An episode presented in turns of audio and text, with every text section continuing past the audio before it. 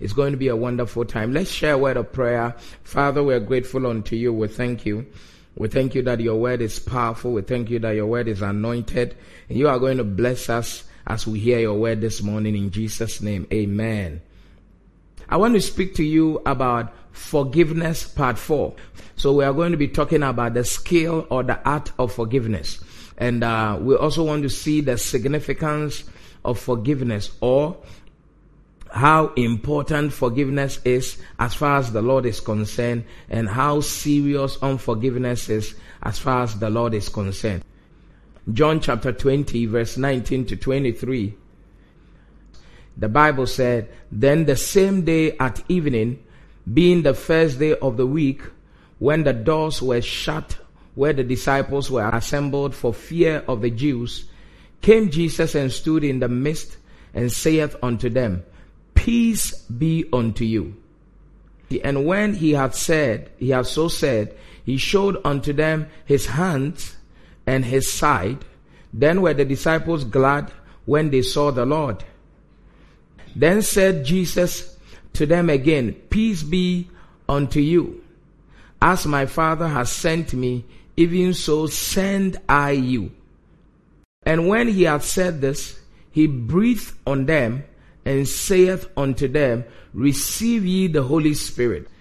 Whosoever sins ye remit, they are remitted unto them, and whosoever sins ye retain, they are retained. So here we see in the scripture, this is the first day when Jesus had resurrected. The first day of the week, the disciples were boxed in their room for fear.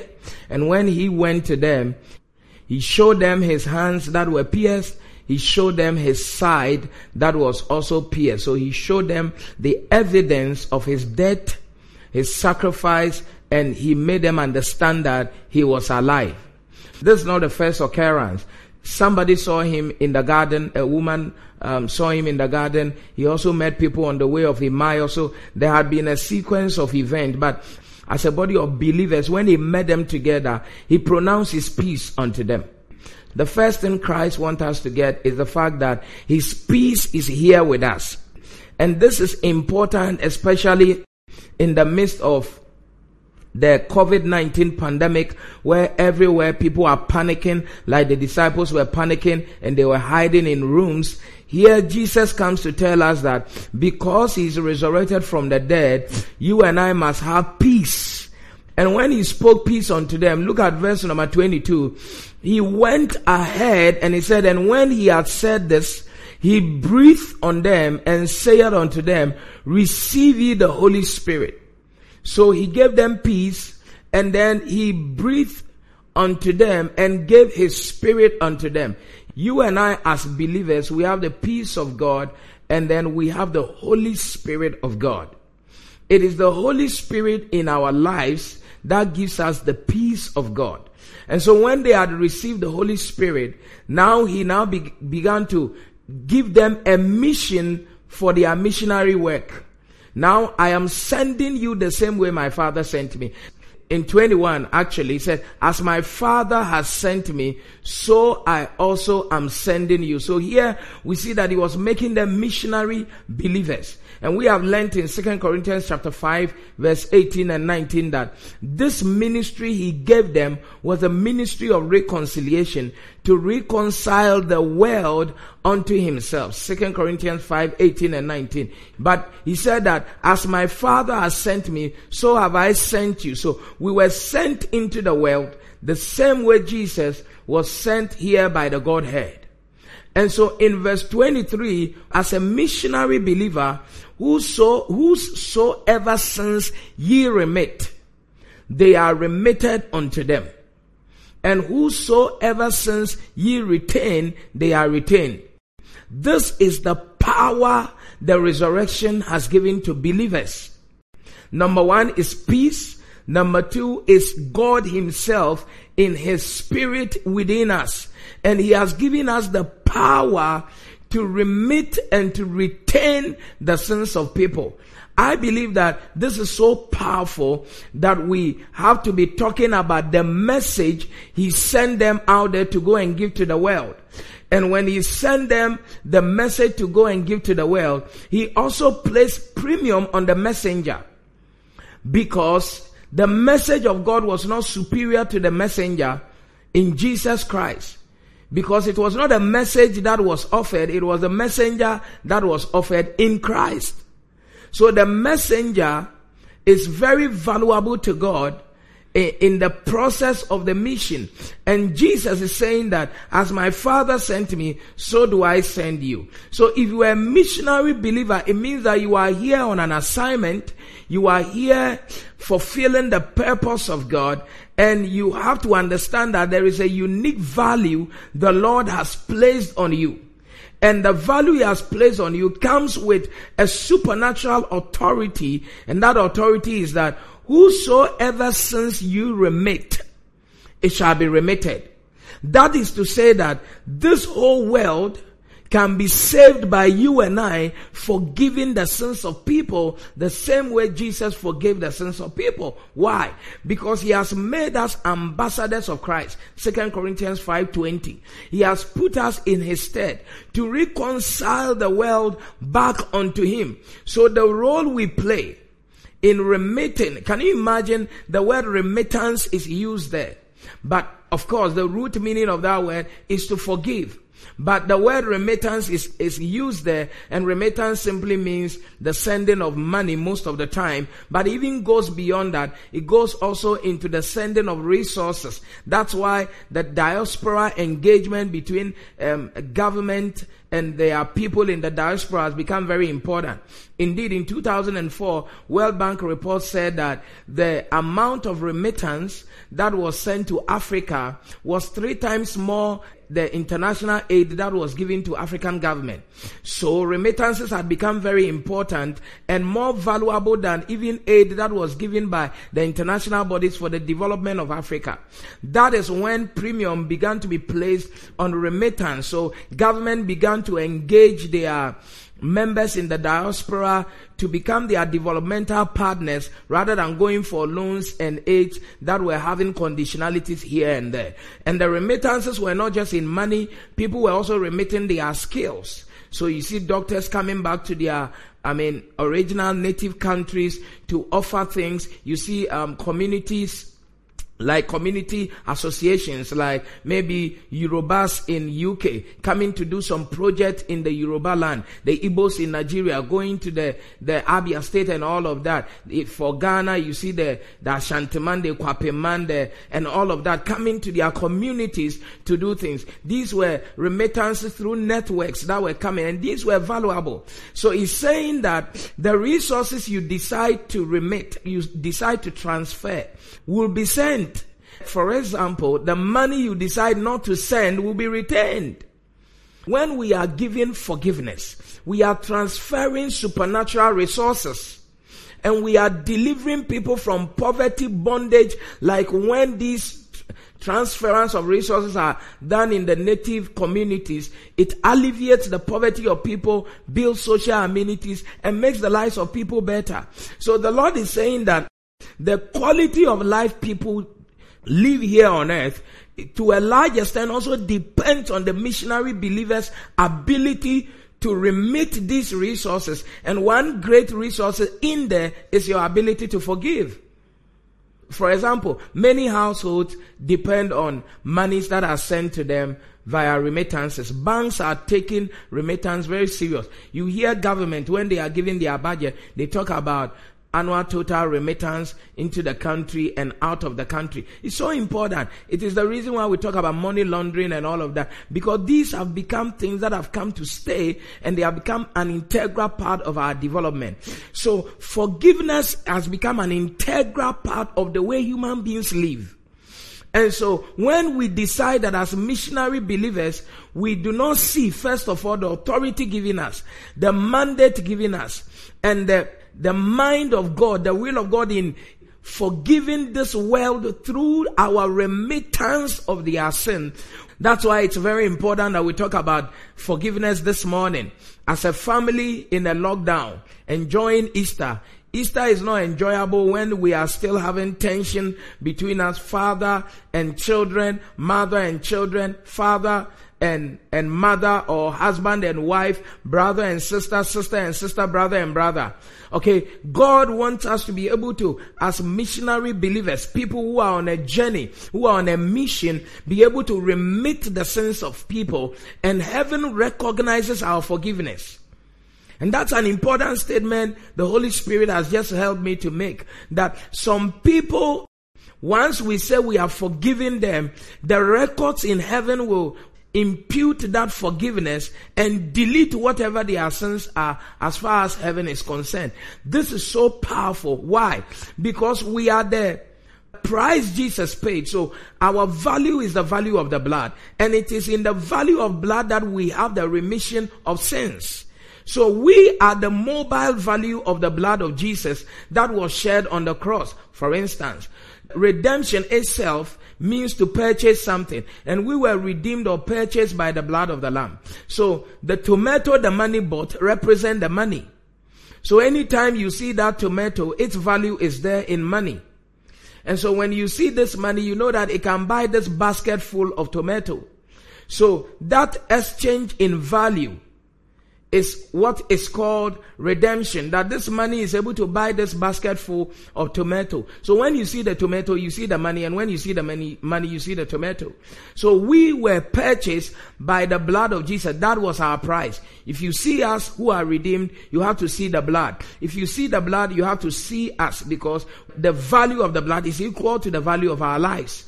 The fluidity of the blood is in what we do, being the, the very things the blood purchased. If somebody buys car with his money, his money is what is being driven on the road.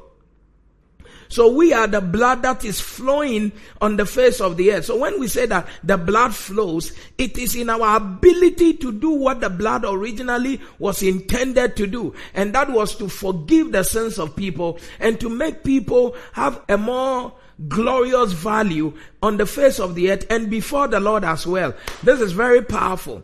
When you decide not to forgive, you are useless in the sacrifice of Jesus.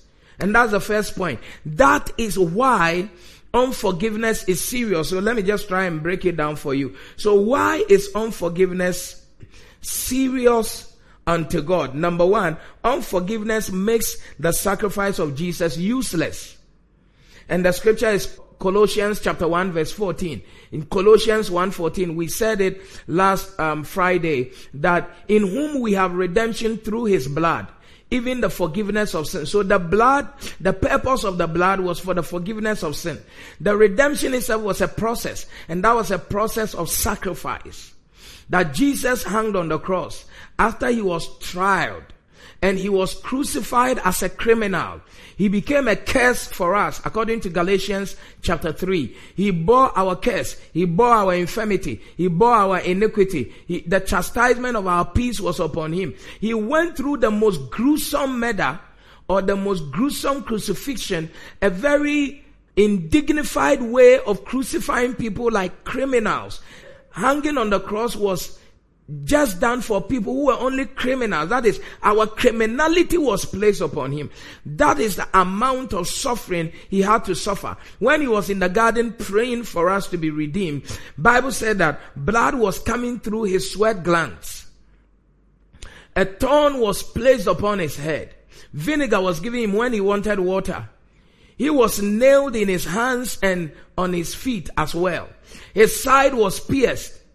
He was hanging between two crooked people. And the people shouted that he's the one they wanted dead instead of the criminals. That is to say that he substituted his life in our place. And this process, he working for 33 years physically on the face of the earth just to perform this particular divine assignment to deliver you and I from the bondage was a very gruesome one. It was the greatest sacrifice. We call it the ultimate sacrifice. And this sacrifice becomes useless when you and I decide that the purpose for which the sacrifice was made is no longer important to us. And what is the purpose? That we were redeemed and that redemption brought us forgiveness of sins. So when we decide as missionaries in the place of Christ not to redeem or not to forgive people, we are making useless all the sacrifices of Jesus. And anybody who uselesses the sacrifice of Jesus is crucifying Jesus twice. In that you are telling Jesus that you need to come again and die bef- before this person's sin can be forgiven. So God wants us to be forgiven God wants us to forgive people. God wants us to know that it is in our power here on earth to forgive people and people we forgive are forgiven in heaven as well. And that is powerful in order not for us to useless or waste or bogus. The sacrifice Jesus came to lay down his life to perform. We need to forgive people who wrong us all the time. Number two, why God sees unforgiveness as serious is that unforgiveness gives Satan an upper hand over believers. I told you the last time that when you are unforgiving, you are spiritually sick because unforgiveness equals making the sickness maintain ground. And for everyone, anyone to be healed, Jesus said, Your sins are forgiven, and that is what brought the healing. So when sins were not forgiven, healing did not come. Indeed, if you go to the real Jewish culture or the Greek foundation of sin, sin simply means you are spiritually sick. Alright, so when people don't forgive, it means they are spiritually sick. And that sickness of sin is what gives Satan the ability and upper hand over the believer. Second Corinthians chapter 2 verse 7 to 11. Look at the scripture. It said, so that contrariwise ye ought rather to forgive him and comfort him, lest perhaps such a one should be swallowed up with overmuch sorrow. So the foundation of this scripture is such that a brother committed a heinous crime in the church of Corinth. And when he committed such a crime, the, the sins of the brother was so much that he was tagged as a great sinner.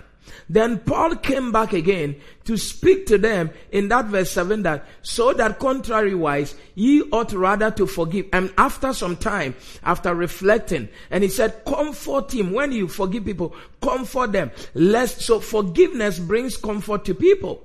Lest perhaps such a one should be swallowed up with overmuch sorrow. Alright. When people know that they are in the wrong books, they lose their comfort. They lose their peace. And when people keep knowing that I'm a wrongdoer, I'm a sinner, I don't have forgiveness, it takes away their peace, it takes away their comfort. Look at verse number 8. We are going all the way to verse 11. He said that, verse number 8 says that, Wherefore I beseech you that you would confirm your love towards him. So Paul is begging because forgiveness is not easy. When you see a brother who sleeps with the father's wife in a church, it is not easy to forgive such a brother, but he's saying that I am beseeching you because forgiveness is difficult. It's only easy when the Holy Spirit sheds the love of God in your heart. So he said, wherefore I beseech you that you would confirm your love toward him. The resurrection is Jesus Christ beseeching you and I to confirm our love for him and for the work he has sent us to do here on earth. Verse number nine, watch it carefully. For to this end also did I write, that I might know the proof of you, whether ye be obedient in all things. Beautiful. To whom ye forgive anything, I forgive also. You see that Paul is following the pattern of Jesus. For if I forgave anything, to whom I forgave it, for your sakes forgive I it in the person of Christ. So when I forgive, I have forgiven in the place of Christ. This is so beautiful that you know that you are in the place of God. If you really want to exhibit or express or manifest your godlike nature, it's in your ability to forgive. That is what makes you God. That is what makes you resemble Jesus. You do not resemble Jesus until you have forgiveness in your heart. Verse number 11 says that if you don't forgive this brother, let Satan should get an advantage of us. For we are not ignorant of his devices. Okay. So people who are unforgiving, first of all, are ignorant of the devices of the enemy. Why? Because you play down on the power of the schemes, the tools, the arsenal, the devices of the enemy to destroy, the tricks, the, the antics of the enemy. And one of the strongest antics of the enemy is unforgiveness. And when we are unforgiven, the Bible says that Satan takes advantage of us. Watch the scripture very carefully. I'm feeling it already now. Lest Satan should get an advantage of us. Okay. So the person who is not forgiving the, the one who wronged him or her, Satan is taking advantage of you using the device of that bitterness, that anger, that lack of forgiveness is making Satan to take advantage of you. That's why I'm saying that people who don't forgive allow Satan to have an upper hand over their lives. And the person you do not forgive also, by many sorrows, they backslide, they don't have comfort, and Satan also takes advantage of them. So it's a win-win situation for Satan whenever we don't forgive.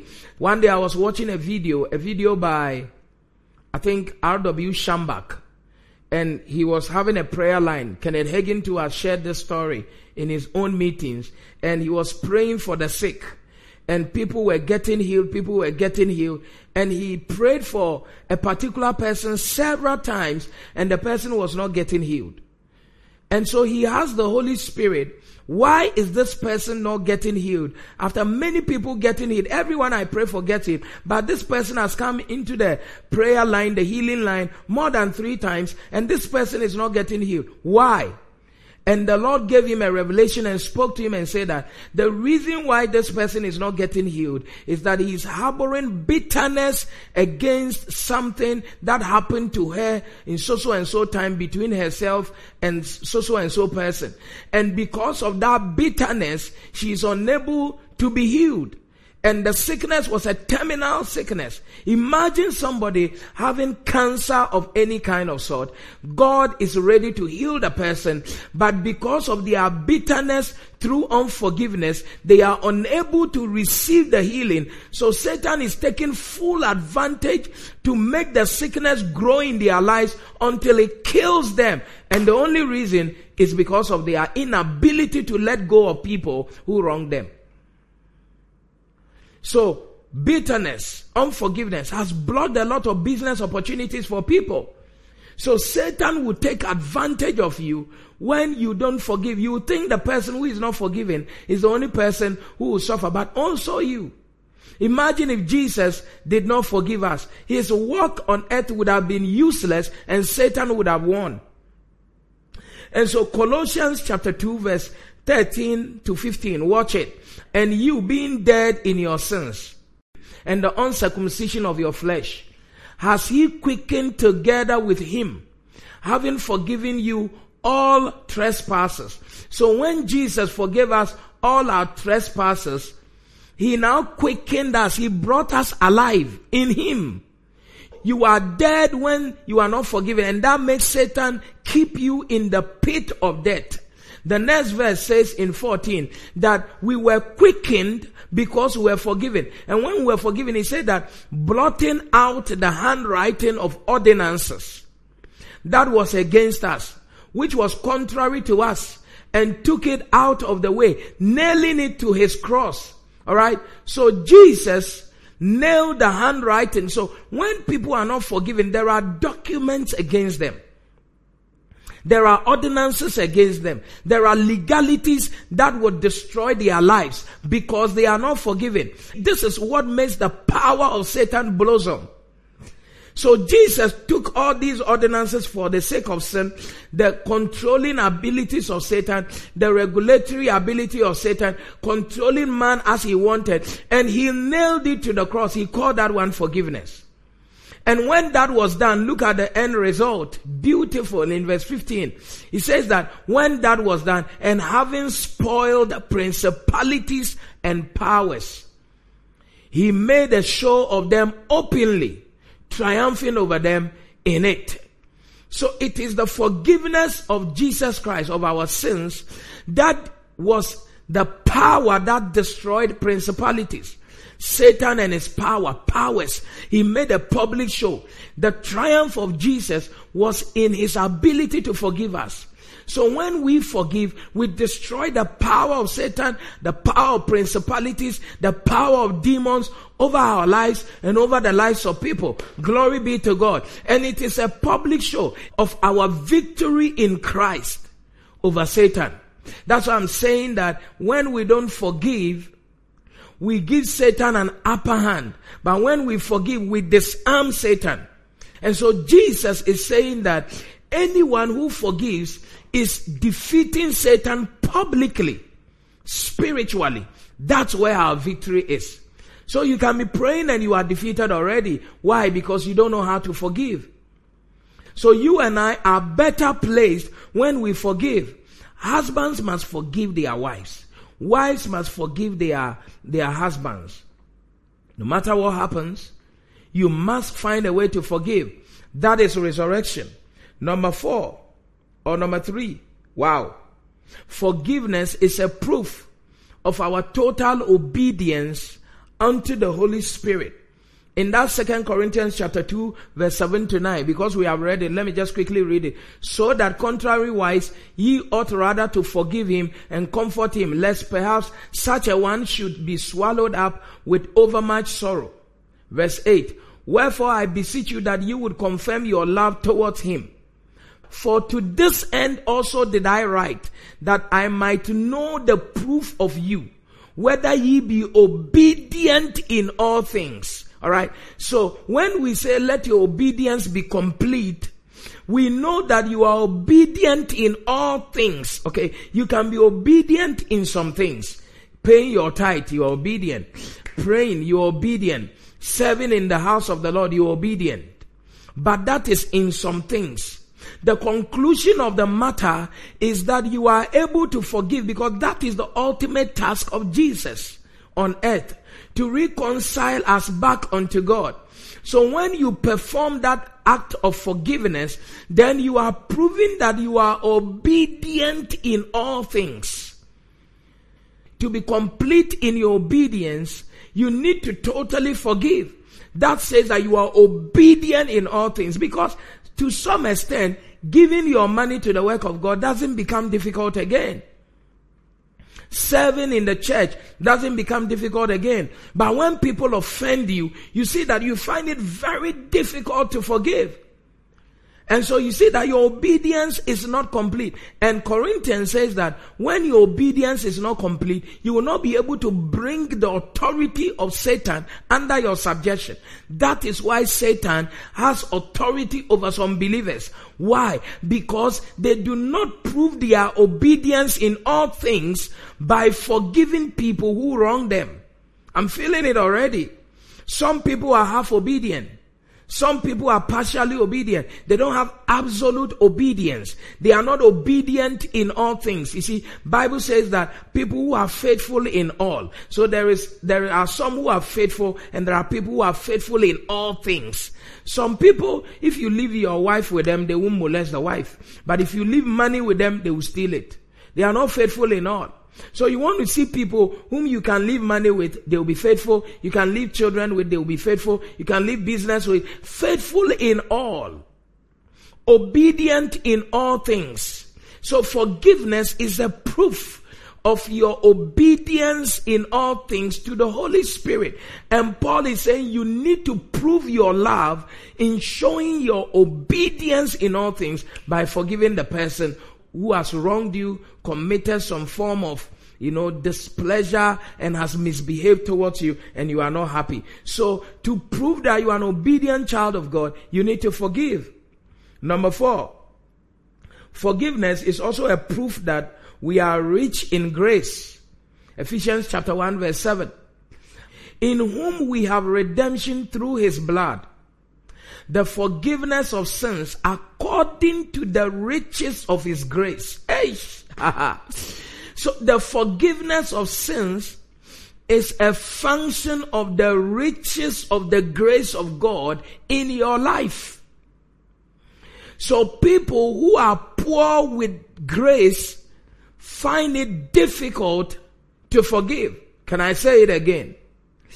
The true sense of your poverty is not the absence of money in your pocket or in your account. the true sense of your poverty is in your inability to forgive. Because forgiveness is a function. It is according to the riches of His grace. That is the true test of the level of your anointing is in your ability to forgive. I'm feeling it. If Jesus says he's anointed, he's rich in grace, he's powerful. You are an apostle. Somebody broke away from your church. It is so painful, but you are cursing the person, cursing the person. It will not. Who, who do you serve? Do you serve Christ or you serve the devil? And you wish the person will have an accident to die so that it will be a proof that when people leave you, they get destroyed. No! You are not rich in grace. You are not anointed at all. You are almost becoming a servant of the devil. When people wrong you, you wish evil to happen to them. When people sin against you, you, you are just calling down heaven and hell. You even wish Satan will work with you to kill the person. And I ask you the last time, if both of us are God's children, and I wrong you, my brother, and you go to my father to kill me because I wronged you, which proper father will kill me because I wronged my brother? Fathers don't behave like that. So when you are praying and cursing people who have just wronged you, that something evil should happen to them, it is not God who makes that evil come to pass. You give Satan an opportunity to deploy his devices. That's what we read that you are ignorant of the devices of the, of the devil. You open up the person to the full power of hell to go against them. It's not God. You think it is God who answers your prayer. It is not God. It is demons who take advantage of that bitterness, that anger, that word spoken out of your emotions and anger to make those things happen to those people. Why? Because at the moment where you don't want to forgive, you have become poor in grace. You are no longer rich in grace because most of the time, the same way we set aside our faith when we are facing the storm is the same way we set aside our grace when we are facing the issues of forgiveness. So you see that people make a decision not to forgive because they refuse to look at the riches of grace available unto them.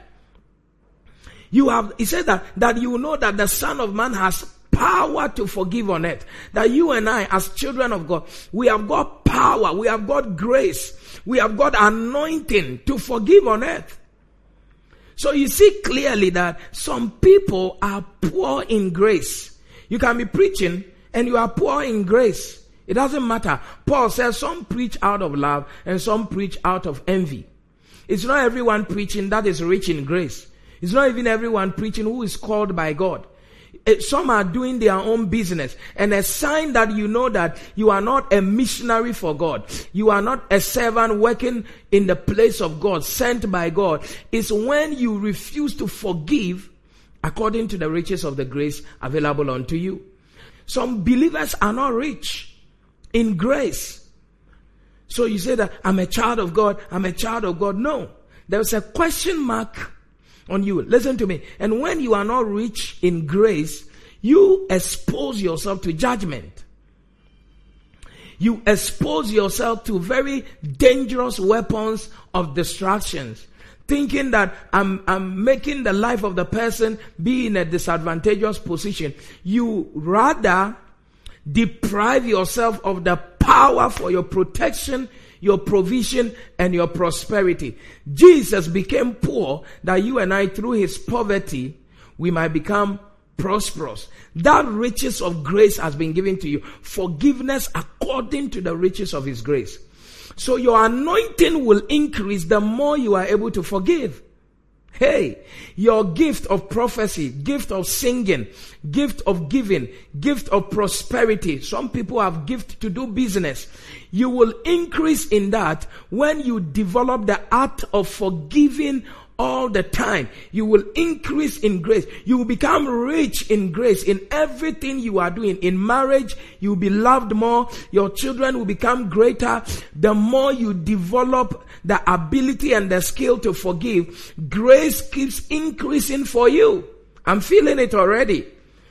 The reason why people are given great projects, great blessings, promises, and they decline over time is because they become poor over the period of time, in the process of time, by not forgiving people. You see people carrying hurt all around. They can't forgive. They can't forgive parents. Your dad was not there or your mom was not there when you were growing up and you have come to that point. It's very emotionally drenching, but you need to forgive because it is good for your health. You need to become rich, abound in grace. All right. So everything around you collapses because you are not rich in grace. Number five, why God sees unforgiveness to be very serious is because forgiveness allows blessings to flow. Let me say that. It flows. In Romans chapter 4 verse 7, watch it carefully. It says, saying, blessed are they whose iniquities are forgiven and whose sins are covered. Alright? Which people are the blessed ones? They are the ones whose iniquities are forgiven. So when we forgive, it allows the perpetrators, the lawbreakers, the wrongdoers to also come into blessedness. Some people will never become born again until they see our forgiveness. The people whose sins, whose iniquities are forgiven, remitted, they are the blessed ones. So when we forgive, we allow blessings to flow. So blessings are also a function of forgiveness. Whenever there is forgiveness, the blessings flow. And if blessings flow to perpetrators whose sins are forgiven, you can imagine the people who did the forgiveness, how much blessing they will get. So not forgiving people is first of all blocking those people from entering into blessedness because your lack of forgiveness is, is also a record in heaven. That's why the Bible is saying if you remit here on earth, it shall be remitted there. So when you don't forgive people, sometimes the heaven shut on them. But when you forgive them, they come into blessedness. When people see your practical love of Christianity, they follow your God. They follow Christ. And following Christ, they come into blessings. But when you refuse to forgive people, you block yourself from the blessings of that season. And, and from that process and that period onwards, you are not able to receive any other blessing that ought to come your way based on that forgiveness that is on shadow. Hear me. There are forgivenesses that are placed on shadow. That you are supposed to forgive this person per this time, that time, because God is not surprised by what happens. And when things happen, you ought to forgive because God expects you that with the capacity He has given you, by forgiving you, you must also extend forgiveness on the people. And it is only at that point that the blessings become fluid. They begin to flow both to the perpetrator and the one who also forgive. Jesus is blessed forevermore because he forgave. When you forgive, you open the heavens for your blessings. So many of us have been praying. We have been praying for the marriage to work, but the marriage ain't gonna work because you are not forgiving. The business ain't gonna work because you are not forgiven. The education is not going to go well because you are not forgiving people who wronged you. It doesn't work well. The blessings don't flow when you stop to forgive. This is a very powerful key. And please take note of it. Forgiveness and blessings are linked directly. Look at the scripture again. Forgiveness and blessings say saying Blessed are they whose iniquities are forgiven. So you see that there is a direct connection between blessings and forgiveness. Whose sins are covered. H. Some people are interested in exposing the sins of people. But it says that you are blessed when you forgive. It's so powerful. So this is how serious before God when we don't forgive. And when we forgive, this is how blessed we become. And let me say that forgiveness is an art that you develop over time. We learned in the book of Luke when Peter asked Jesus that How many times should I forgive my brother? Seven times. And Jesus said that no, 70 times seven. That is to say that if you are able to forgive over and over and over again 490 times, by the time you develop the ability to forgive that much, you will not have a problem forgiving. So it's an art. You start from one step to another, to another, to another. So I'm going to take you through some keys that will help you to forgive and some steps that is, that are going to help you to forgive. Number one key is much love. In Luke chapter 7 verse 47, look at the connection between forgiveness and love. Wherefore I say unto thee, her sins which are many are forgiven, for she loved much. But to whom little is forgiven, the same loveth little. This lady loved the Lord Jesus to offer her perfume, to offer her life, to offer her tears. She gave her love to the Lord and she was proving the worth of her love by giving unto the Lord. When you love God so much, you are able to forgive. That a proof of your love is in your ability to forgive. So people if you are going to be able to forgive, you should be someone who has accepted the love of God in your life and want to walk in practical love. And I told you in Romans 5 5 that every believer has been given the love of God through the power of the Holy Spirit. So for you to be able to forgive, you must love much. That is why John 3 16 says that, For God so loved the world that he gave his only begotten son salvation is a function of forgiveness, and that forgiveness is a function of the love of God. God loved unlovable people. So you and I, for us to be able to forgive, we must open our heart to be able to love much. People who have much love forgive easily. They are the same people who are also hurt deeply. But love is stronger than law. Love is stronger than wrongdoing. Love is stronger than fear. When you love much, you are able to overcome bitterness. You are able to overcome pain. Love is therapeutic. People are not lovable.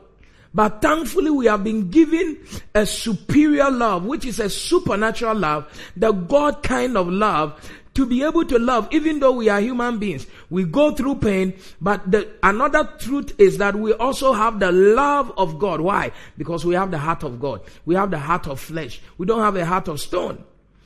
God's nature is in us. So we are able to give the same love that Jesus gave unto mankind who was not lovable. So if you are going to be able to forgive, you must love. There are so many spouses who have allowed the water of their love to drain away. Children have lost their love for their parent. And you see, all these things faded. Your love can fade. Practically, it can fade if you don't guard it. So don't allow your love to fade. When your love fades, you begin to leak. And when you leak, Satan will take advantage of you. Love is stronger. It is what quenches satanic arrows.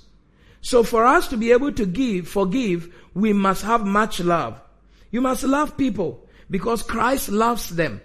When people wrong you, fault you, you need to forgive them. Number two, for you to be able to forgive, you must have faith. Luke chapter 5 verse 20. I'm showing the connection between faith and forgiveness. In Luke chapter 5 verse 20, and when he saw their faith, he said unto him, Man, thy sins are forgiven thee. So here we see that somebody was sick and they brought a person to Jesus. And when Jesus saw the faith of the people who brought the sick person, he now spoke to the person who was sick. He said that your sins are forgiven. Whenever you see your faith, you will see forgiveness. People who are not able to forgive are people who are oblivious to their own faith. A sign of faithlessness is in your inability to forgive. Your ability to forgive is a proof of the quality of your faith. The strength of your faith is in your ability to forgive. When he saw their faith, he forgave. When you see your faith, you will forgive. Whenever faith is displayed, forgiveness is achieved. So when forgiveness is not achieved, it's because we have set aside our faith. I'm feeling it already. Jesus saw their faith. Inability to forgive means that people's faith is not expressed visibly. Your faith has become invisible. Your faith is hibernated when you are unable to forgive. It takes love, it takes faith to be able to forgive. So for you to be able to forgive, you should be somebody who is strong in faith. And how do you become strong in faith? Open yourself to the word of God and show your obedience. That's why I'm saying that forgiveness means that you are obedient in all. Obedient to what? To what the word of God says. If Christ says that you must forgive because you have been forgiven, not because you don't want to be forg- forgiven. It's not forgive so that you will be forgiven. He said forgive because you have already been forgiven. So there is no conditionality here that because I don't want to be forgiven by God, I won't forgive you. He said that you must forgive because Christ has already forgiven you. That is the word of God. You are inexcusable when it comes to forgiveness. So, a sign that your faith is quality, a sign that you are a child of God, you are powerful, you have faith that can move mountains, that can cast out demons, is in your ability to forgive. And so when you have faith, forgiveness becomes easier. That's why people who listen to the word of God, they are able to forgive. People who listen to chunk and chunk of the word of God, the word of God washes away their bitterness, washes away their anger, because the word of God is a rehab tool. It's a tool for reconstruction of our mind. It's a be transformed by the renewing of your mind. You, when you begin to feast on the word of God, your faith will grow. Romans says that faith cometh by hearing and hearing by the word of God. When you fixate, when you feast on the word, it builds faith in you and that faith helps you to forgive people easily. There is a direct connection between faith and forgiveness. We can see your faith when we see forgiveness on ground. So unforgiveness is a sign that you have lost your faith. Hey, shh. You have lost it. And don't lose it. You need to keep your faith. For you to be able to forgive easily, number three, you need to raise a redemptive excuse based on the ignorance of the trespasser, the lawbreaker, the perpetrator of that heinous crime. In Luke chapter 23 verse 34, then said Jesus, Father, forgive them. Why should he forgive them? For they know not what they do. And they parted his remnant and cast lots on them. Can you imagine? These people crucified Jesus and they didn't leave it at that. They took his dress, they cut it into pieces, and they took portions of it to their house. While he saw that, and he was dying for the sins of these same people. He said, Father, these people who are crucifying me, who are killing me, please forgive them because they don't know what they are doing. You need to raise a redemptive excuse for the perpetrator of the sin based on their ignorance. Be- they are doing what they are doing because they are not mature. They are doing what they are doing because they are ignorant. It is not a normal excuse. It is an excuse that in the long run is going to save their lives. You can imagine at that same time, Jesus could have rained brimstone he told Peter, why are you cutting the, the ear of somebody or whichever disciple it was? I have angels at my disposal and I can bring them to deal with these people. So on the cross, he could have tapped into his divine resources for vengeance, but he rather saw love. He rather saw redemption. That is why his excuse was a redemptive one. That I'm raising excuse for these people because in the end, I don't want them to be destroyed because they are doing what they are doing because they don't know why they are doing what they are doing. They don't know the, the plan of God, the purpose of God. So they are misbehaving. They are stealing from you. They are doing this and you don't want to ruin their lives because you see a redemptive plan that these people, I came to redeem them and I cannot destroy them by not forgiving them. So he raised that excuse for them that these people are perpetrating this act because they are ignorant. And indeed, the Bible said that if the lords of this life knew that crucifying Jesus would have brought redemption to us, they wouldn't have. And all of that, it took Jesus raising an excuse. Some people cannot give people the benefit of the doubt that what they are doing against you, they are doing what they are doing because they don't have the full picture. You always feel that people are wicked, that's why they are doing what they are doing. If these people knew that Jesus was dying to redeem them, I'm, I'm, I'm even sure they wouldn't have crucified him and man would have remained bound to Satan. So sometimes the errors people commit, the fault people commit, the wrongdoings of people bring us a greater good when we are able to forgive. Jesus had many children born out of his crucifixion, born out of his redemption because he forgave on the cross. Stephen did the same thing.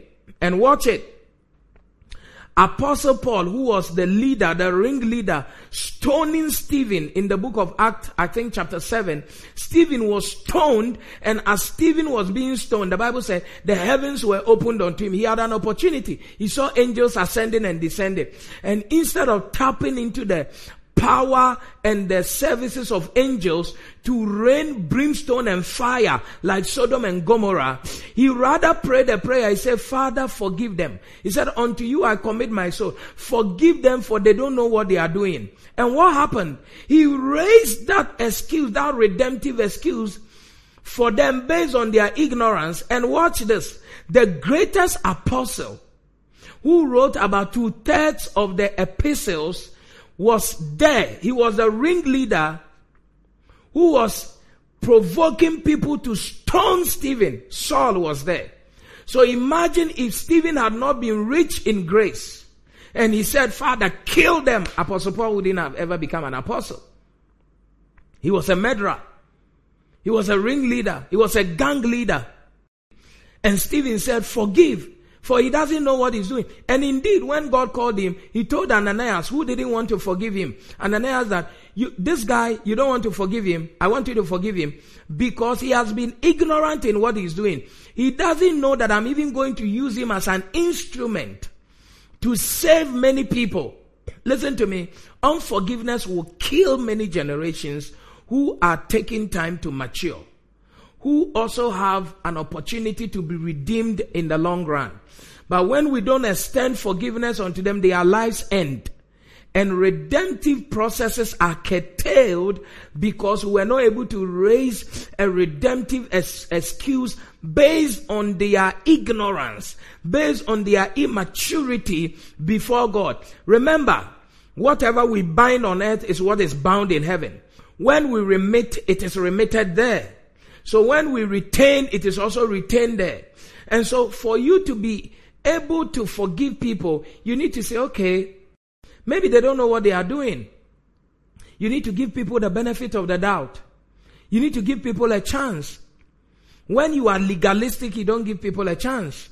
You think that they did what they did because they knew all about it. Some people have some kind of hearsay information and they act on it. Some people are temperamental. They are very quickly angered. And they, some people act before they think. You need to give people the chance. Okay. So when you raise an excuse, if you are a wife or you are a husband, and let's say your wife goes to cheat, when that person comes home, I'm not saying cheating in marriage is good, but I'm telling you that not all cheating in marriage must end in divorce. You need to sit the person down and let them tell you why they did what. If you get to hear them, you might find the solution to what is happening in your house. Because we have seen wives who have lost themselves and they have pushed their husbands to town to chase other girls who have kept themselves.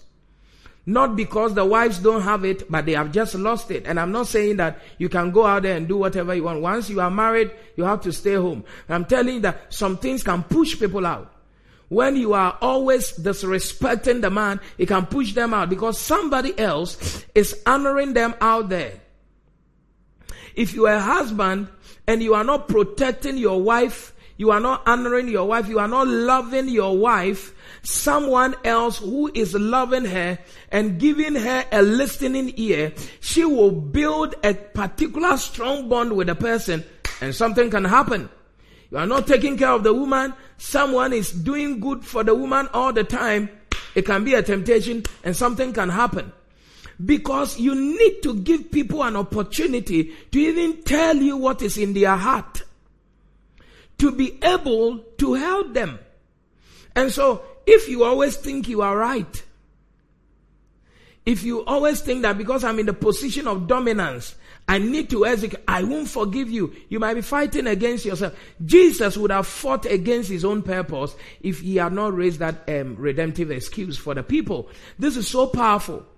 One of the reasons why I'm able to easily forgive people is that no matter what you do, it doesn't surprise me. Actually, I expect you to do some things. If you are my church member, I expect you as a sheep to do some things. People ask me, how are you able to? Because I see things differently. I try to see them from the perspective of Christ. That, okay, this person, let's say you're a pastor and your member insulted you. Whether directly, verbally, or whatever. You should expect it. Was Jesus not insulted? Are you special, pastor?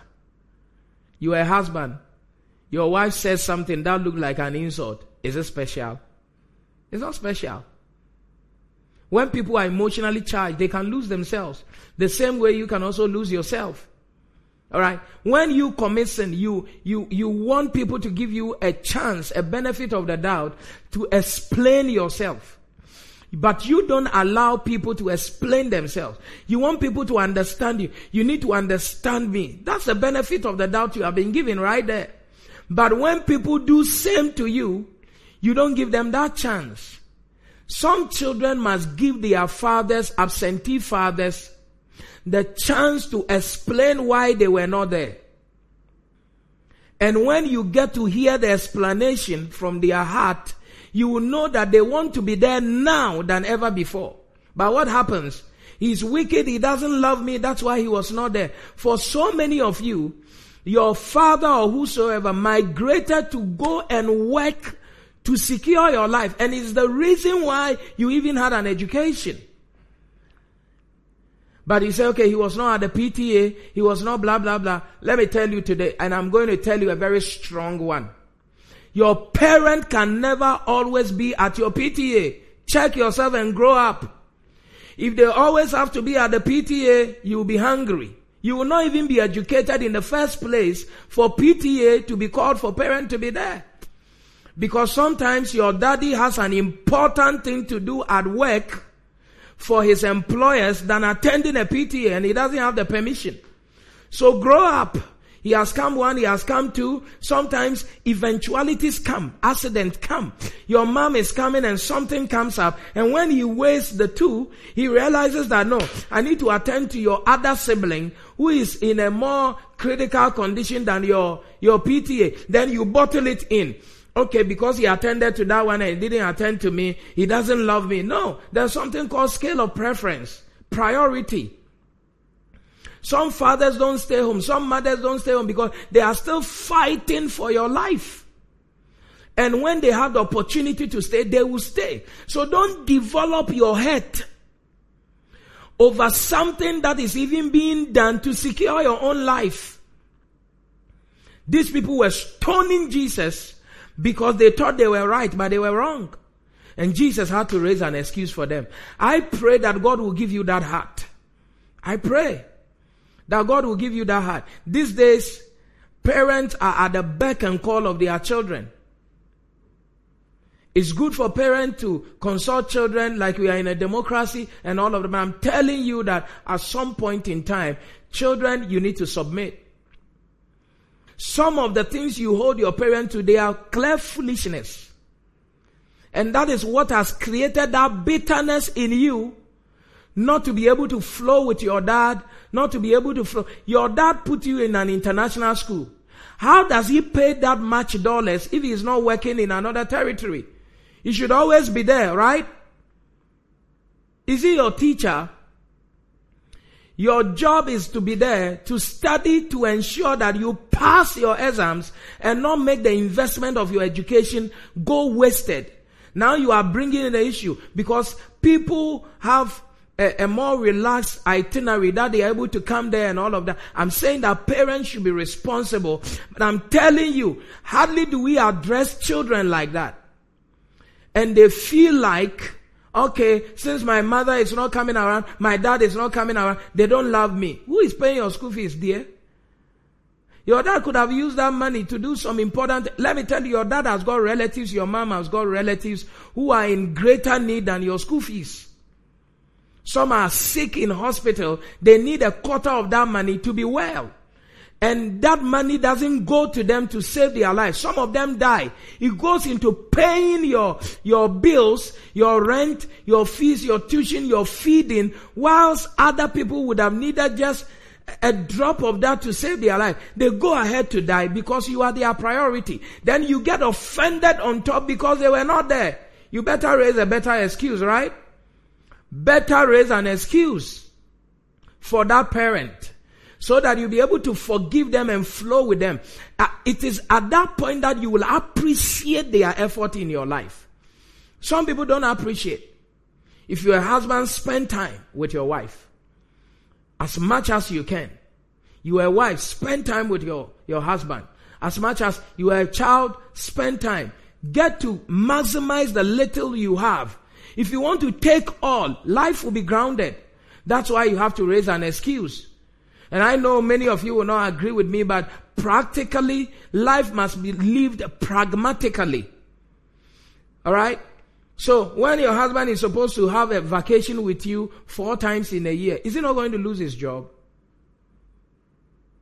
And you are banging on the vacation of your friend whose husband is into maybe drugs or is into his own business, he controls his own time. Your husband doesn't control his own time.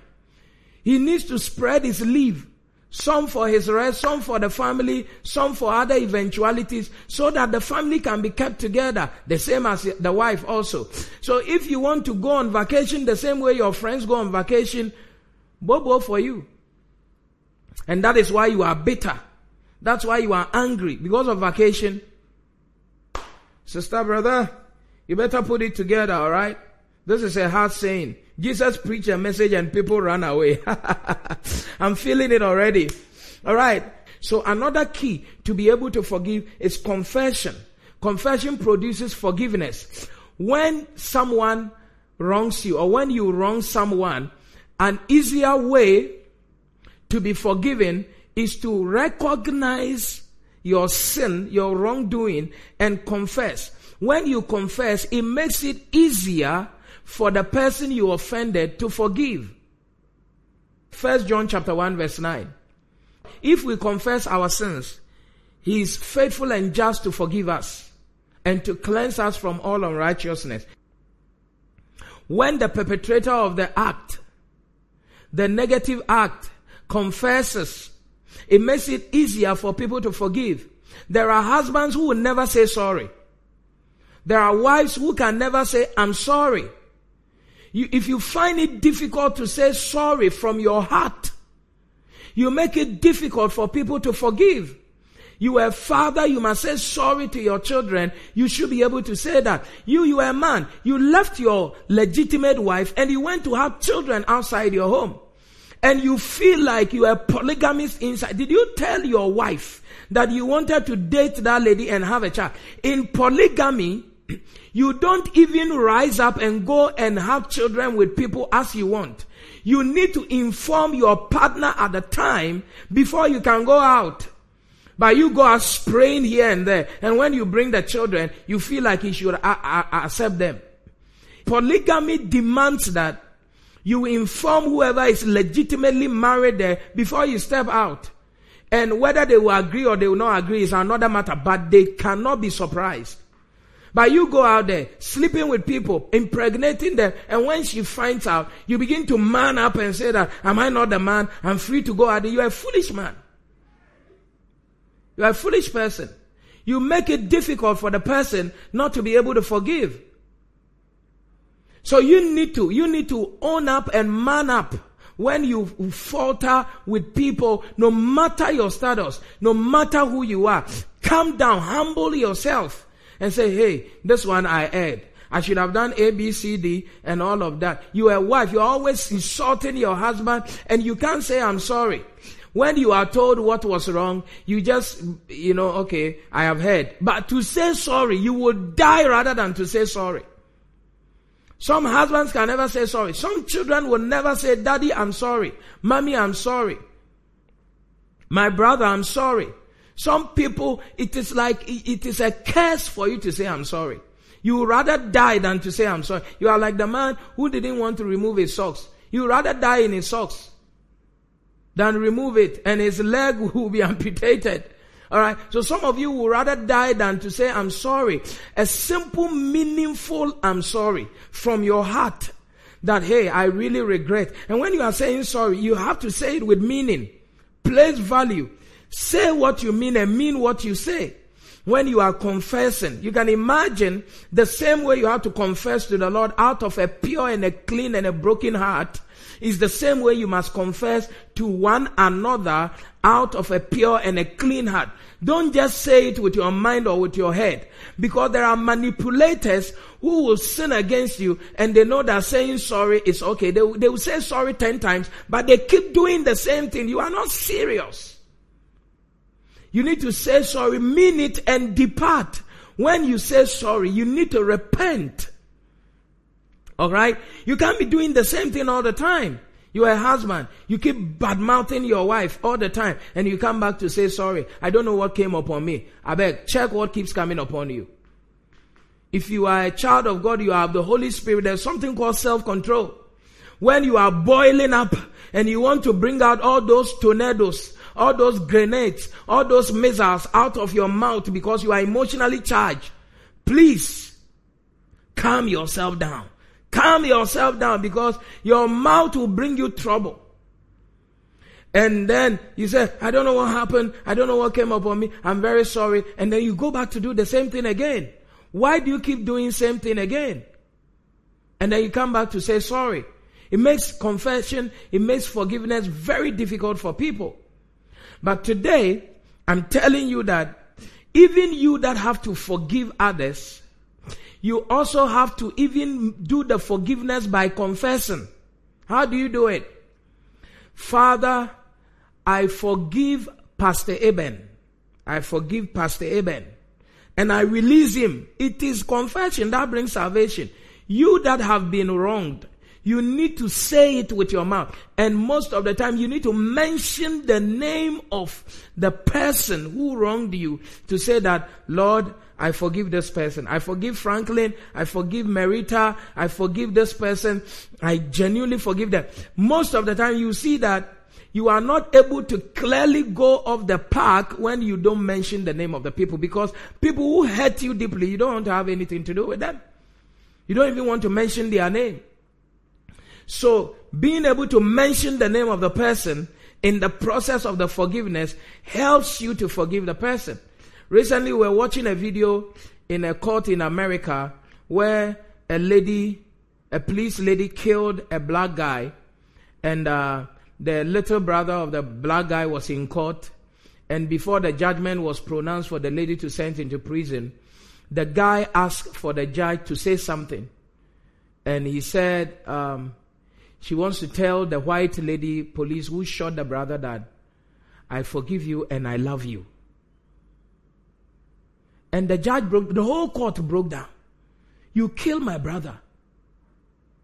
And the little brother says, I'm a Christian. I forgive you and I love you. And the boy asked the judge to give him an opportunity to hug this murderer. And she went and hugged the policewoman and then said that you are not a bad person. I forgive you. I love you. And I pray that God will protect you in that prison. If you can't say it is difficult. Some of you, you divorce, you can't mention the name of, of, of your ex. Because that man, that woman, ah, la la la la. Hey! Odosa not to the power. Alright, so take it easy. Confess. Daddy, I forgive you. Daddy, you know I love you. I love you. I forgive you. You wronged me. This time I felt very bad, but I forgive you and I love you. Today I think families should be reconciling. It's Easter and what the Lord is telling us to do is that, hey, remit the sins of people. Remit it. Then let me just draw a little balance here with the last point. the last point is what I know a lot of you have been waiting for. When I forgive, must I keep relationships? Romans chapter 16 verse 17, that's the last key. To maintain your peace, some of the people you forgive, you must cut off. Now I beseech you, brethren, mark them which cause divisions and offenses contrary to the doctrine which ye have learned and avoid them. Mark them. Mark them. So there are sometimes you have to forgive people based on their level of distraction in your life. And the Bible is saying that you, you have to forgive people all the time, but avoid, mark some people and avoid them. So avoid people who cause division and offense. There are some people whose presence in your life will continually destroy your life. Some are ex-lovers. They will destroy you. Alright? Some pedophiles who molest children, you need to mark them. Some people, whenever they come your, to your home, they cause division between you and your spouse, between you and your children. Mark them. Some are rapists. Mark them. Some are thieves. Mark them. Some will always break your heart and will always misrepresent you before people. They are like on an agenda to destroy you. Mark them. It is not everybody you forgive that you must reinstate in a relationship with you. Some cause divisions. Some break families, destroy your job. Some cause an offense for you. Mark them and avoid them. Some people will take you to juju. It is not according to your doctrine. Some people, you know them, but they believe in something else. And they try to introduce that something else into your space. Mark them. But the Bible says, forgive them first but not necessarily to reinstate them in a relationship with you. And I think that's the challenge a lot of people have. That when I forgive people, must I still be flowing with them? When I forgive people, must I still be friends with them? When I forgive people, should we be like we used to be before? You need to analyze and assess the relationship and the damages they cause the doctrines they have, their own mindset, and the repetitive nature of their distraction. They cause divisions, they cause offense. Some people around your family is a disaster. Some excess around you is a disaster for your home. Alright? So somebody asks, if forgiveness is this important, why do nations not forgive criminals and they jail them? Listen, Forgiveness does not mean don't jail. Forgiveness is needed, but for law and order not to break down in a society, we need the law to jail people. That's we need to take some people off the street and lock them somewhere so that we can maintain law and order. Look at car snatchers. Look at armed robbers who kill people to take their stuff. Alright? No matter what happens to you, for your own health, you must forgive. But even when we forgive people, we still have to jail some people. Jail some people. Pedophiles must be jailed because when we leave them in society, they will continue defiling little children. So we need to hide them somewhere where they will not have the opportunity to cause that mess in society. Alright? Murderers. They have to be jailed. we have already forgiven them, but we don't need them in society because they will cause more harm in society. I hope you understand that. Mark them. Some people must be out of your life. That's why the Bible talks about come out from among them.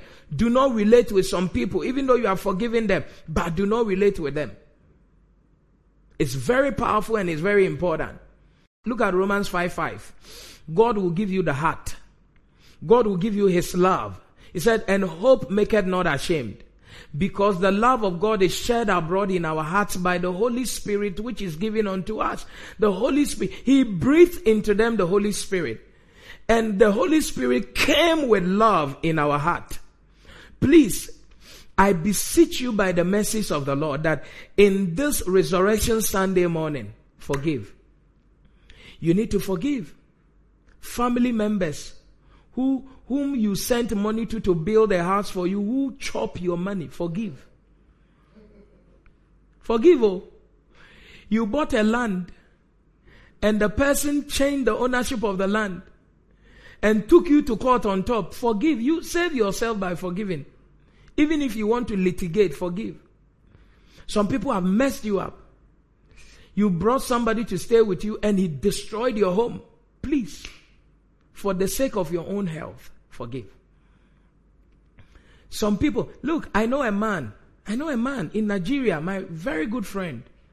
One lady who used to do hampers for a bank, the, my, my, my friend used to work in a bank, and then came to see this man with a hamper, like Christmas hamper and saw the industry of this woman who does this hamper and decided to bring her on board his own private businesses. And over time, he made this person have shares in the company. He made this person an MD. Then something happened, and then this friend of mine went to jail. When she, he came back, this lady has changed everything and taken all the millions of dollars, taking all the companies. And he, she's on ground. It's not a blessing to do that. When people help you and you stab them in their back, it's not a blessing. But for that brother, that friend of mine to maintain his own peace, he had to forgive.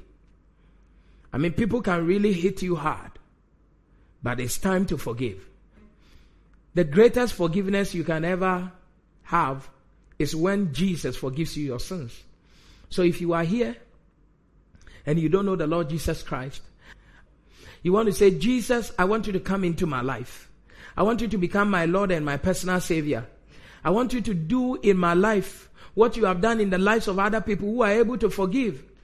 Lord Jesus, come into my. Life. So if you are that type, you want to receive Jesus into your life. I want you to say after me, say, Lord Jesus, Thank you for the grace. I accept that I'm a sinner. Forgive me my sins. Wash me with your blood. And today, I ask you to come into my life, become my Lord and my personal Savior. Thank you that I'm born again. In Jesus' name, amen. All right, I want us to pray right now. I want us to pray just one prayer. Father, I receive the grace to be able to forgive and to have a new life in the mighty name of Jesus. I receive the grace to be able to forgive and to have a new life in the mighty name of Jesus. I want you to open your mouth wherever you are, receive the grace to be able to forgive and to have a new life in the mighty name of Jesus. Pray. If you are around your family, hold your hands together. We are head. It's powerful. Hold your hands together. Oh, the Father. We are joined hands with the Son. We are children of the kingdom. We are family. We are one. Come on, sing it again. We are heard. I'm feeling it now. Oh, the Father. Join has with us. Hey, we are children of the kingdom.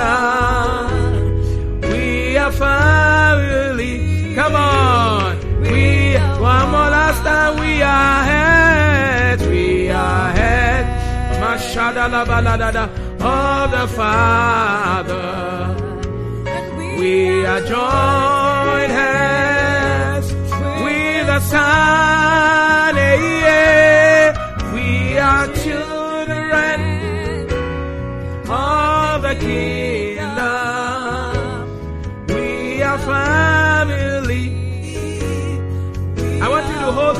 Your family member, hold the hand of somebody, and first of all, before you pray, say, I love you, I forgive you, I love you, I forgive you, Daddy, I forgive you, Mommy, I forgive you, all the wrongs, I love you, my brother, I love you, my sister, I forgive you. Come on, hug somebody, hug somebody if you are in a family, hug yourself. Tell yourself you them. I forgive you. I love you. Come on now. Hold your hands and begin to pray. Father, let this family be restored. As we forgive ourselves, may we be restored. Before we do the communion, come on, sing that song. Pray together. Father, we receive the bond of unity. We receive the forgiveness of sin. Hey, Kadabahaya. We forgive one another. We pray in the name of Jesus. Come on. We are children. Hey the kingdom. We are family. We are one. I love it. I love it. Pray. Halagada bahasa. Kilamanda labo shata la baba. Reka la baba soya. Leke lebre de de de de se. Shaka la brada la la la basa. Thank you, Father. Thank you, Lord, for this powerful Resurrection Sunday for this powerful Resurrection Sunday.